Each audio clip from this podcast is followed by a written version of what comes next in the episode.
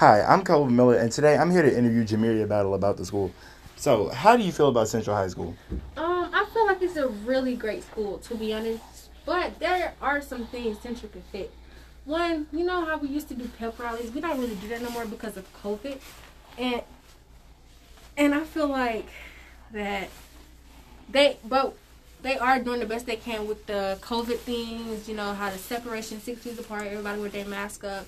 So eventually I just feel like it's a good school in general. How do you feel about the teachers in Central High School? Um, I feel like some can be, you know, very aggy, like, but there are really some good teachers. All differences aside, but there are some that can just be, you know, real that to the point where you just like ugh, cannot take it, you know. Now, would you say with the ones, the teachers that you say you cannot take, would you say they need to be removed from the school, or is it a problem with you yourself as a student? Um, I don't feel they be removed because you know you don't know what people going through. You know, you know, what I'm saying what caused them to you know act the way they do. So I'm just saying like they don't need to be removed, but it is some things that they can work on to you know, because we're students and they're the teachers. So how they supposed to expect us to respect them? They don't respect us ourselves. Gotcha. Also, as a student at Central High School, how do you feel about the football team? Oh, I love football. Love it. But do you think they'll make it to the championship this year? Yes, I do. Like I really do. I think they actually have a shot.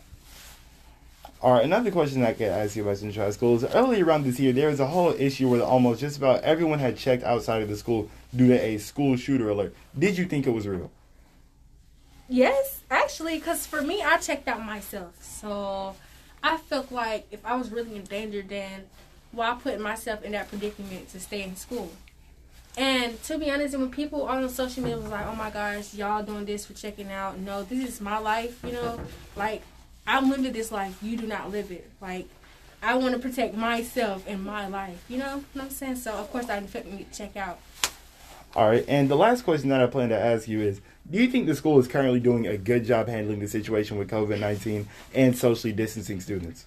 Yes and no, cause you know how to just be bunched up in the lunch lines. You know they can do better than that, like one class at a time, another class. But we are doing a great job with mask up, social distancing, hand sanitizer everywhere. So I really do think they're doing a good job with the COVID.